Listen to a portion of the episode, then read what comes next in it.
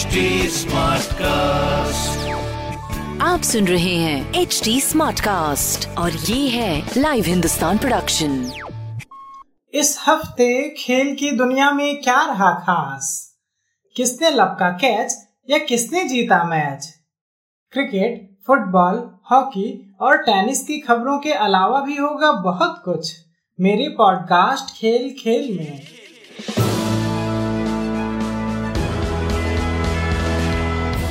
नमस्कार, लाइव हिंदुस्तान से मैं हूँ रत्नाकर पांडे। टोक्यो ओलंपिक्स में भारत की स्टार शटलर पीवी सिंधु ने ब्रॉन्ज मेडल जीत लिया है। उन्होंने चीन की हे बिंग जियाओ को हराकर यह मेडल अपने नाम किया। सिंधु ने पहले गेम में जियाओ को 21-13 से हराया। दूसरे गेम में दोनों के बीच कड़ा मुकाबला हुआ, लेकिन सिंधु अपनी प्रतिद्वंदी पर भारी पड़ी। उन्होंने यह गेम 21-15 से जीतकर ब्रॉन्ज मेडल अपने नाम कर लिया। मेंस हॉकी में टीम इंडिया सेमीफाइनल में पहुँच गई है। भारत ने क्वार्टर फाइनल में ब्रिटेन को तीन एक से हरा दिया है। भारत के लिए दिलप्रीत सिंह, हार्दिक सिंह और गुरंजत सिंह ने एक एक गोल किया। भारत का सेमीफाइनल में अब बेल्जियम से मुकाबला होगा। खास बात यह है कि भारतीय हॉकी टीम उनचास साल बाद ओलंपिक्स के सेमीफाइनल में पहुँची है।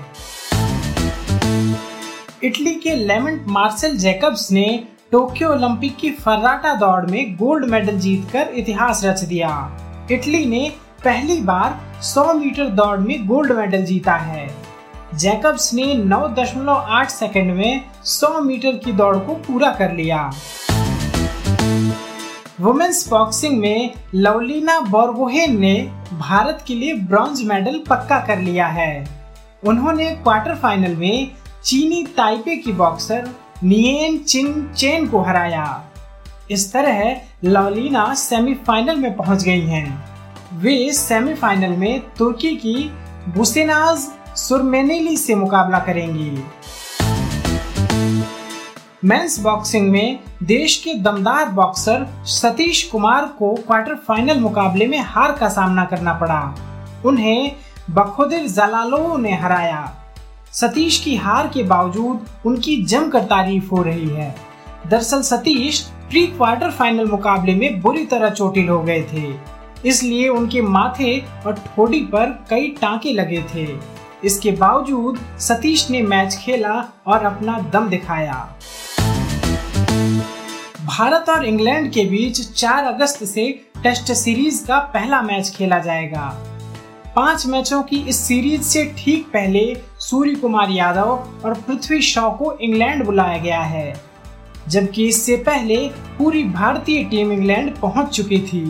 पृथ्वी और सूर्य कुमार श्रीलंका दौरा खत्म करने के बाद सीधे वहीं पहुँचे हैं।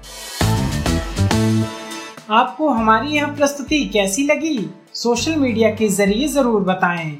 हमारा सोशल मीडिया हैंडल है at the rate H T आप हमारी ऑफिशियल वेबसाइट एच टी पर भी विज़िट कर सकते हैं। आज के लिए बस इतना ही। मुझे यानी रत्नाकर को दीजिए इजाज़त। नमस्कार।